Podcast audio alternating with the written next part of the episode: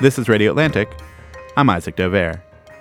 Well, this is what happens when we take a break. We left for the holidays, and now it's the new year, and we're talking about maybe being at war with Iran. We don't know what will happen next, and neither do many people in Washington who would normally know more. So this week we decided to sit down with one of those people.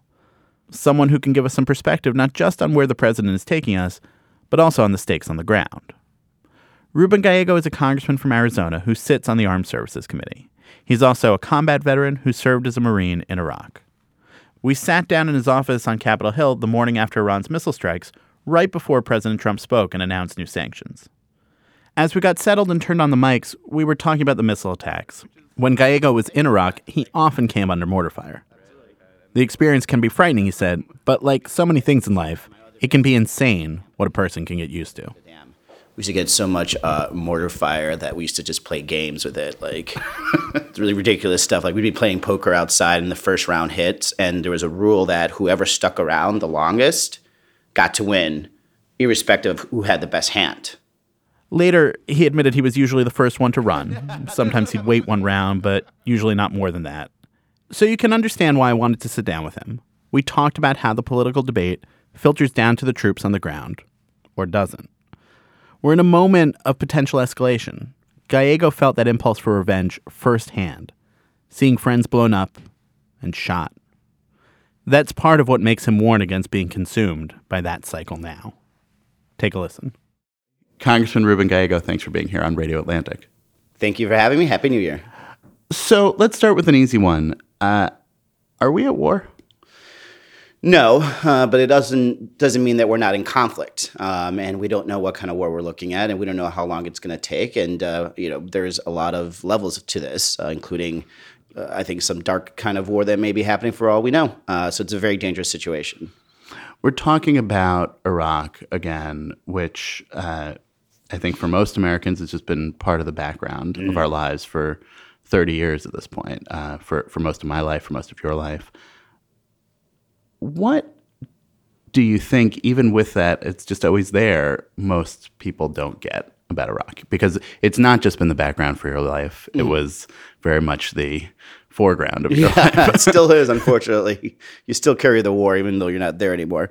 Um, Look, I think what a lot of Americans don't understand about Iraq is that this place has been extremely volatile, um, and that we have to be sensitive to what's happening there. And you know, I have a lot of Republican friends that kind of just jumped on board with uh, uh, the the killing of Soleimani, and um, I'm not crying for the guy. I'm like, the guy was a, a, horrible human being, and I'm glad he's dead. But you know, it's not as easy as people think that we could just do these actions without there having severe adverse reactions. If you think about it right now, two weeks ago, there's protests in the streets to try to get Iran out of Iraq, which would have been beneficial to us.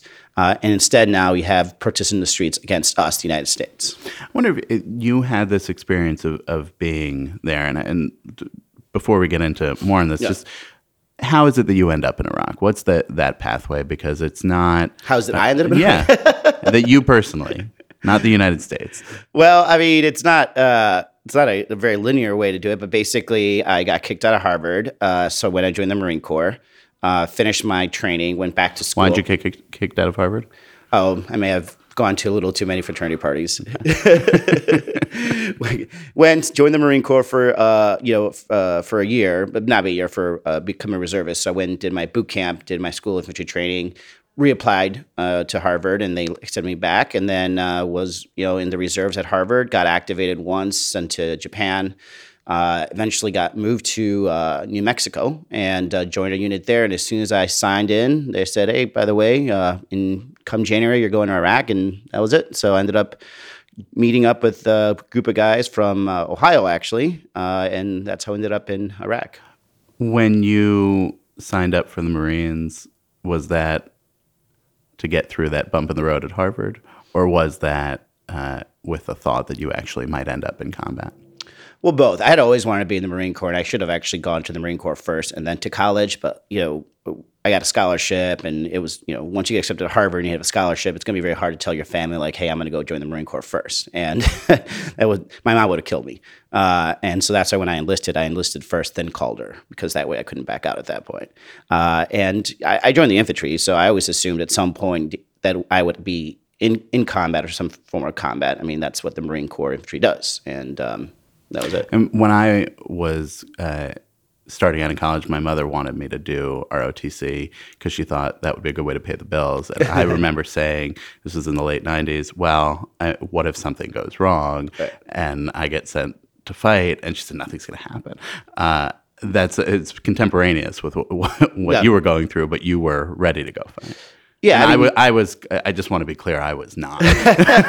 if you're going to join the Marine Corps and if you're going to join inf- be an infantryman, you have to have that mentality that's going to happen. You don't want it to happen though either. Like I never wanted to see combat. I never, you know, I I, I would have been glad to never have fired a bullet at all. Um, and unfortunately, it, it, it is what it is.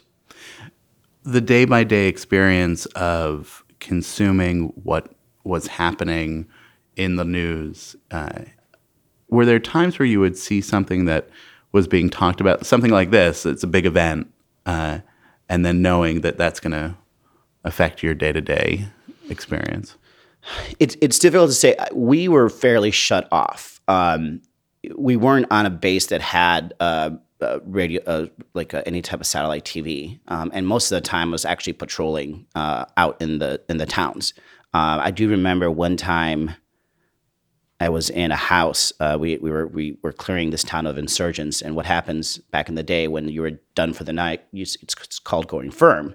You'd go take over a house, offer money to the um, uh, the occupants, tell them they can stay or they can go. It's, it's their call, and then you basically barricade yourself in, so that way you don't get uh, infiltrated at night by the insurgents.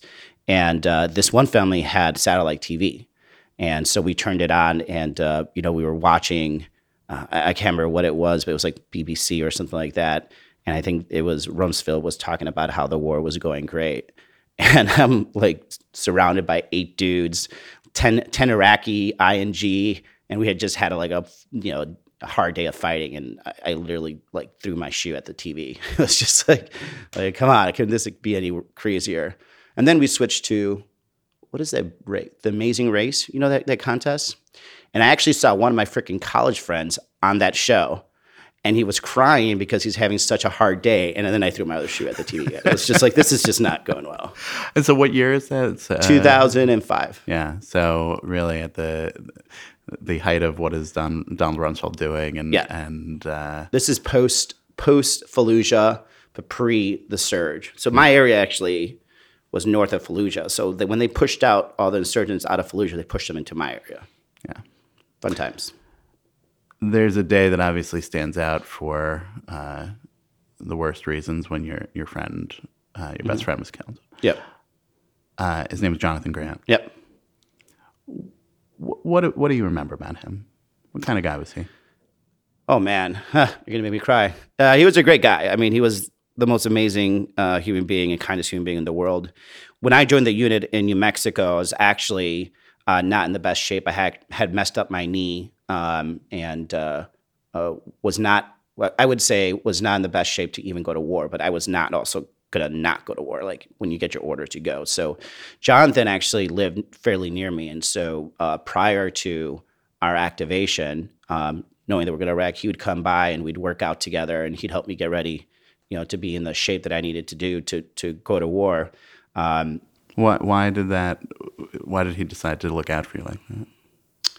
well, because I had no friends. Like I had just moved to New Mexico, I was alone. Um, there was nobody, uh, uh, no one else to, to, you know, that could go work out with or anything else like that. And you know, I think he, uh, you know, I think we just got along great. Um, you know, this is my, my son's named after him. His middle name is is Grant.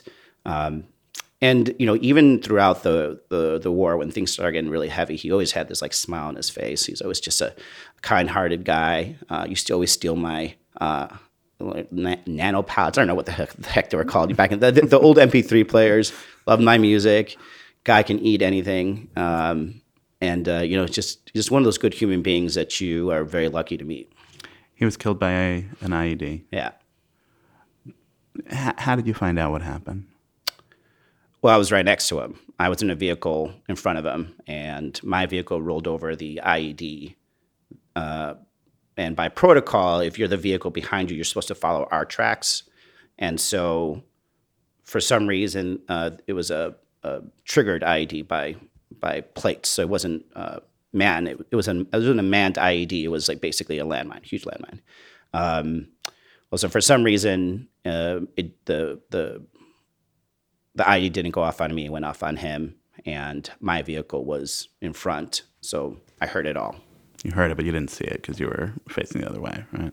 Um, yeah, I, I only saw the after effect because we were we were in our uh, the whole of our vehicle, and then I heard the pop, and then the explosion, and then that's when we got out. And do, do you know right away? I mean, I, when the vehicle goes right- off, Yeah, where he was sitting, uh, it, it was it would have it, it was instantaneous, and I, I knew at that point. No. And what happens then is you, I I mean, I would imagine it's hard enough to be at war. It's hard enough to uh, have your friend killed, but to be in that position where you knew it by a split second essentially could have been you instead. Yeah. Well, we had just gotten. I mean, prior to that, two days earlier, we had just gotten through um, a full day of combat where I also lost uh, two other platoon members, and I think six six men were injured. Uh, I was actually in a different part of town fighting insurgents uh, where where um, these guys were, and uh, over the radio, we I had heard actually that Grant had died in that situation. Um, and until I fought my way back to base, and I saw him, you know, I was so happy to see he was alive. And then two days later, he's dead. It's uh, very difficult.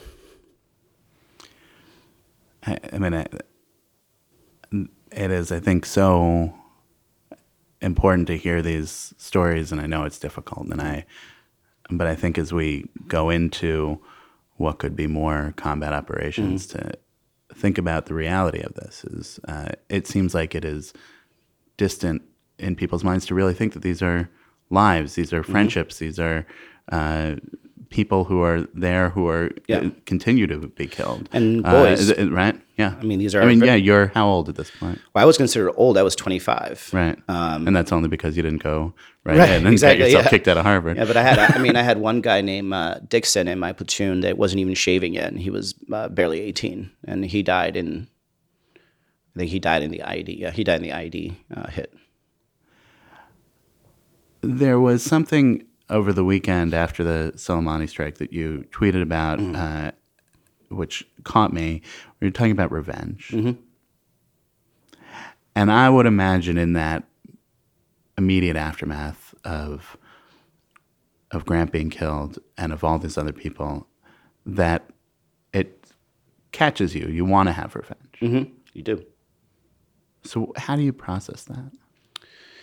Well, I mean, first you have to understand why we even think that way. I mean, so after um, those those two days where you know lost about one third of my platoon, um, then we go back to our base, and then we go back out.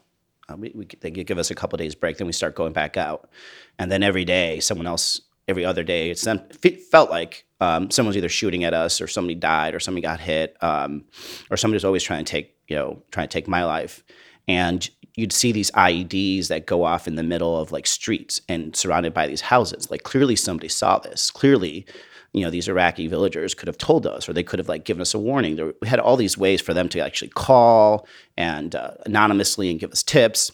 Um, you know, I remember when I one of, the first firefights uh, I got into, I was walk, uh, you know, uh, going through this um, road along the, the river, and all of a sudden, everyone just disappeared. And uh, as soon as that happened, they, they uh, hit us with RPG and um, machine gun fire.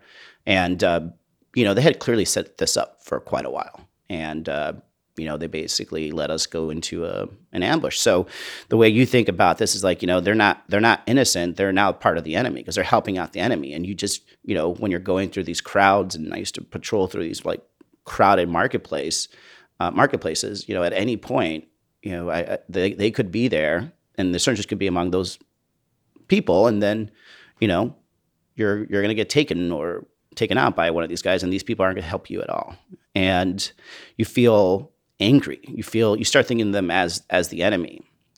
Um, and the way that I I, I kind of got myself out of it is just I, I, try to uh, give myself some rules, and the, the two rules was that I was gonna survive, um, and when I didn't think I was going to be able to survive, that I was going to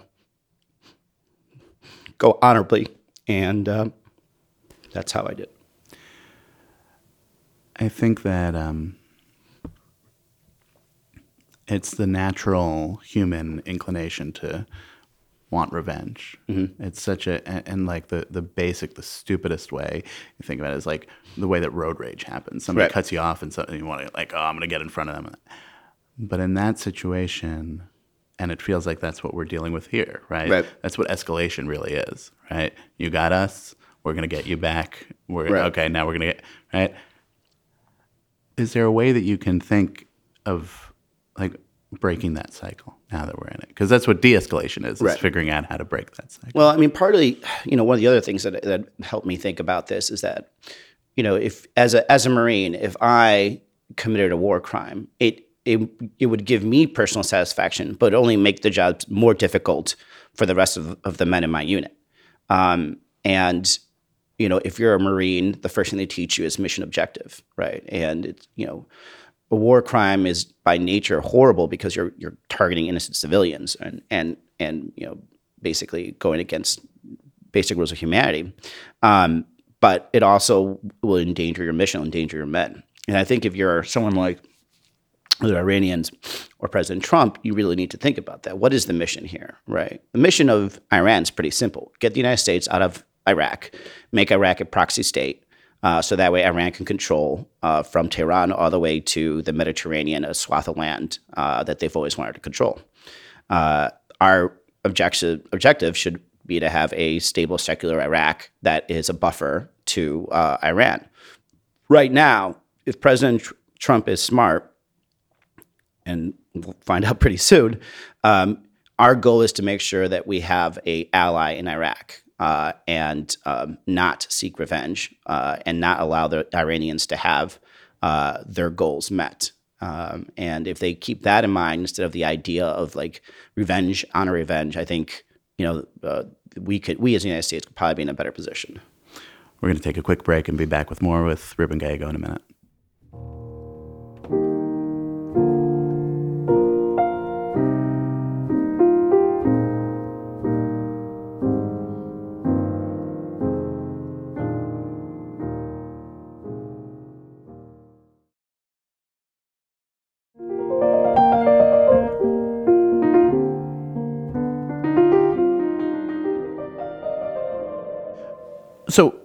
Want to pick this up a little bit and talk about uh, where we were leading into this situation, mm. uh, because again, this talk of revenge and, and what you had to do on the field and, and come back at it, war crimes was making me think about Eddie Gallagher, the Navy SEAL who yeah. uh, the president uh, pardoned here. Yeah. That has to land on your ears. Oh, it uh, pissed me off.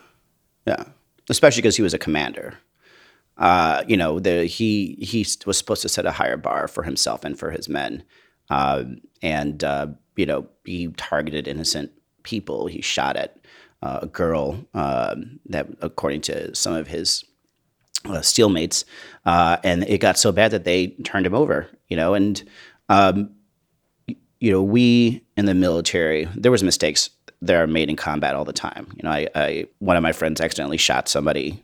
It was something that it was a last minute decision, but you know that happens. But when you purposely target innocent people, you're you're just a monster. And um, the fact that this president allowed that to happen uh, and only encouraged it more than, than, anything else is just ridiculous. I mean, it, it's the, what struck me about it, uh, even beyond what happened with the pardon, is is what came out in, in, that New York Times article that was about uh, the testimony that was offered by yeah. all the other SEALs. That it just seems like to get to the point where they are offering that testimony is it's bad. Yeah, it's really bad. And and for the president of the United States to basically you know let it be swept under the rug, it only encourages more types of of you know dishonorable actions like that. Um, and look, I, I I don't know where it came from. I don't know why you'd want to kill innocent people um, but that's not what the military is about. Um, I think it's a sad statement on our society that he is you know, somehow made a hero uh, uh, because of this. Uh, you know, it's it's not where we want to be as a country. It seems like it's uh, on a continuum in the president's mind where he talks about uh, that being okay, pardoned Gallagher, obviously, and then talks about uh, targeting cultural sites in Iran. Yeah. I mean, mean, he just you- doesn't. if you- he doesn't understand war. He just understands war, and I think he. I don't think he actually has like any type of moral code. And if you have no moral code and you don't understand war, this is you know a perfect playing ground for you.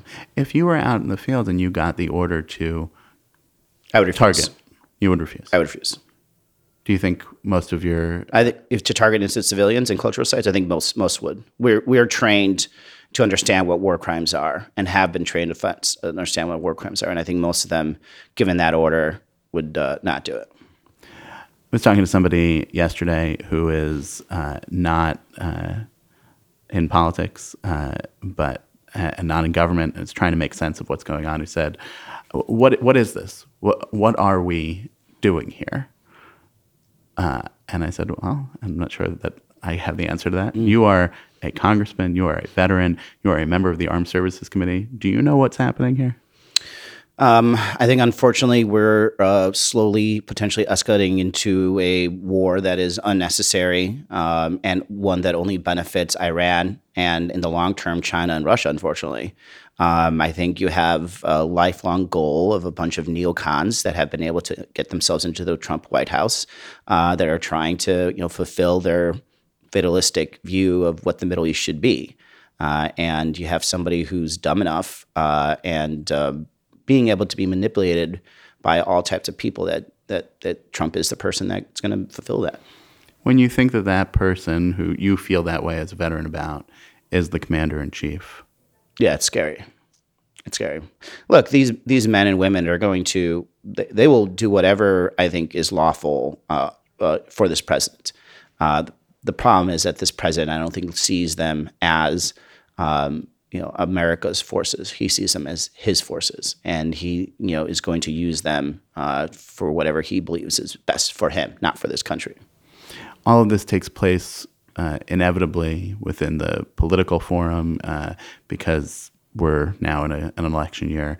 Uh, presidential race is going on, uh, and and beyond that, it just uh, it was amazing to me that uh, when the Soleimani strike happened, uh, within uh, minutes, uh, of course, on, on Twitter, people are uh, sounding off on what they thought happened Yeah. or what they think happens now. That continues to be. That's when when the when the base was attacked. Yeah. Uh, what does that level of noise do to what's happening here? in some senses, I think it's actually good. Um, you know, if you think about what was happening uh, around the Iraq War, there was this whole rush to basically make everyone that was anti-Iraq War like the, the you know the bad person, the other, the Saddam sympathizer, um, and because communication was being controlled by you know basically four networks and a couple newspapers, you know, it was pretty easy to do that. Now I think, especially because everything's 24 hours and everyone can communicate with each other for 24 hours, you have people actually having direct discussions about the consequences of war. And you know what? We need to be having that. Um, I'd rather have people discussing this, the pros and cons of doing this, than just like the ignorance uh, that has been occurring for the last uh, 18 years that has basically kept us in these endless wars. I'd rather have people talking about it, having strong debate about it, uh, so that way we don't end up just kind of, you know, fighting uh, each other, banning the Dixie Chicks, and you know, getting rid of you know French fries from cafeterias. Remember all that stupid stuff? Yeah, It was the House cafeteria. the that house. Yeah, Freedom we- fries. Right. We actually That's not a vote that's coming up on the House no, floor. but we literally did that. Um, and so I'm glad that we're having this the, this this conversation. I'm glad that you know both sides are having this conversation, and and you know it, conservatives are are just as engaged in the idea of limiting the power of the presidency when it comes to war. Um, as as Democrats and or, or as liberals, so I'm glad to see that we're having this conversation. So I'm, I'm not I'm not uh, mad that you know people automatically got in I'm, and started talking about. it. I think that's a good thing. Have you heard from Republican colleagues that feel like there is a an inclination to put a brake on what's going on here, or uh, because it seems like a, lot of the public discourse Yeah. is very supportive of, of the president and what he's doing uh, from from Republicans from in Congress? You know, there was prior to the bombing. Um, you know, we're, we're all just getting back in session, so we'll have Right. to talk to them. But I think the, you know, I think they'd be willing to to help us curtail this power but they're certainly not going to at the same time trash the president. Um, so you'll you're gonna see like the good thing he did this, but Carter Curtis stuff. Yeah. There, there was a, a thing that went around these memes of uh, World War Three and all these people saying, Yeah. oh, right? Yeah. Like, what would you say to people who are doing this? eh, calm down. this is not number one. You have to prepare yourself. A war with Iran will be a totally different world war that we know. I mean, we could basically destroy their navy, destroy uh, every air, you know, piece of uh, aircraft uh, platform they have, and we would still be at war, right? what would it mean to be at war? Like, what? Because we're not there now, Yeah. but you think we could get there. What's the the the trigger? yeah? I mean, eh, traditionally, the triggers for the United States are our, our basic principles that we've always kind of held, which is you know back our allies up, freedom of navigation of the water system. So if they try to close the Strait of Hormuz, is a good example. Um, there's a lot of things, but It won't be Congress voting a declaration of war. I don't I don't believe so. But war, you know, when whenever your one country tries to kill another country uh, men with the intent, uh, that's war. And uh, so a, a base being fired on is not war. Of course, I mean it, it's a hard situation we're talking about. So a base being fired on uh, with no intent to kill anybody is probably an, oppor- an, uh, an opportunity for us to de-escalate this. So as I was telling you, Al Asad's a massive base, and we pretty sure that they that there was a heads up that this was coming, and um, and hopefully there's a time to de-escalate. But what I'm trying to say is, if we go to war with Iran, it's not going to be a bunch of men and uh, and women facing off on a line. The way Iran's going to hurt us is they're just going to use their proxies all over the world, terrorist actions, to basically put such a terror and fear, as well as just uh, you know. You know, cyber attacks, all these other things that are just basically going to harm us in ways that we are not going to be able to stop, uh, and that's why people, in my opinion, uh, aren't, aren't getting this idea of World War III. Um, That's just it's overboard, uh, but doesn't mean that you know our war with Iran wouldn't be painful. But uh, cyber attacks is if is that a war? I, th- that's the that's the tricky thing here. To, Yeah. like, at some point, we could be in a war if we're not there now. There are people who are calling this a war already. Right? I, what is it? Well, I think what you have to figure out is not what it is, but how to get out of it. So let's say we can't define what war is, but you know things are bad. Let's get out of it. And the way to do that is through de escalation, right? And so, uh, how does that occur? Well, you have the president uh, through back channels convey to Iran, like, hey, we're all going back to our corners. Uh, you know, no, no more uh, funny business uh, back and forth, and then we'll move from there. The focus uh, should be on trying to bring this down, not necessarily just to define it. It's January 2020. When do you think that we would see the end of this? What is this? I- that's what I keep asking you.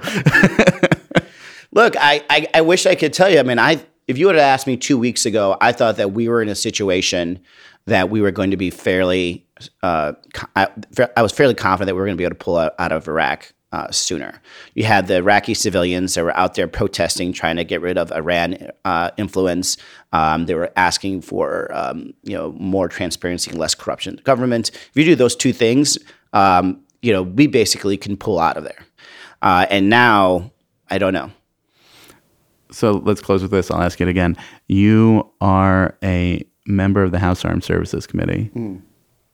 Do you feel any less confused and uncertain than Americans at large feel at this point? I guess you know, for me, this is kind of normal. Um, I mean, if you are ever uh, in war, like I was, like you were just you just get so used to chaos um, and ambiguity. Chaos like this? I mean, when you saw that letter that uh, was Yeah. released by the Iraqi parliament that then the American military says is a draft letter, doesn't that, uh, as as as a former Marine, Yeah. I guess you're never a former You, Marine, you never right? formally absolutely correct. Good, good. as someone who was in Yeah. combat uh, and is no longer. How about that? Good. Uh, but carries it with you Uh, as someone who is on the Armed Services Committee making decisions that relate to this. When you see the military doing that, oh yeah, I mean it's it's scary, but let me tell you, like the there were dumbasses in the in the war when I was there too. I mean, I I, I can't tell you how many times like I ended up um, clearing the same village four times you know, because somehow one general decided to move us from one place and didn't secure that place. I mean, you know, this, you know, we have some of the best minds that are in the Pentagon, we also have some of the dumbest minds in the Pentagon. And the question is, who's in charge that day?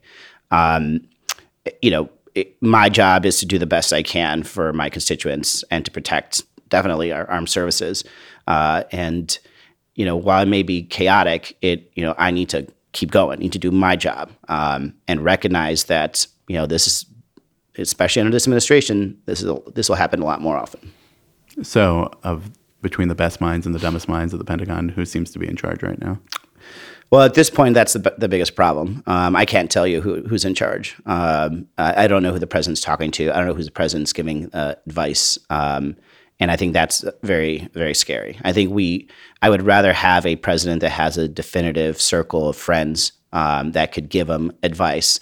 Uh, but you know, the problem at the end of the day is that you have a president that is just not ready for this job. You know, President Trump's not ready to do this, and he he's not uh, intellectually or emotionally equipped to really be the president of the United States and deal with war in a way uh, that separates his personal feelings from what is the best interest of this country and our, and our armed services.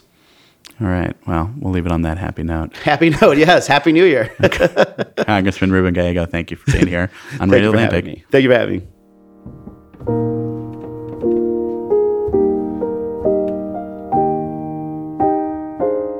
That'll do it for this week of Radio Atlantic. Thanks to Kevin Townsend for producing and editing this episode, and to Catherine Wells, the executive producer for Atlantic Podcasts. Our theme music is the Battle Hymn of the Republic, as interpreted by Jon Batiste. And if you want to support the show and all the work we do here at The Atlantic, the best way is with a subscription. Just go to theatlantic.com slash radio subscribe. Thanks for listening. Catch you next week.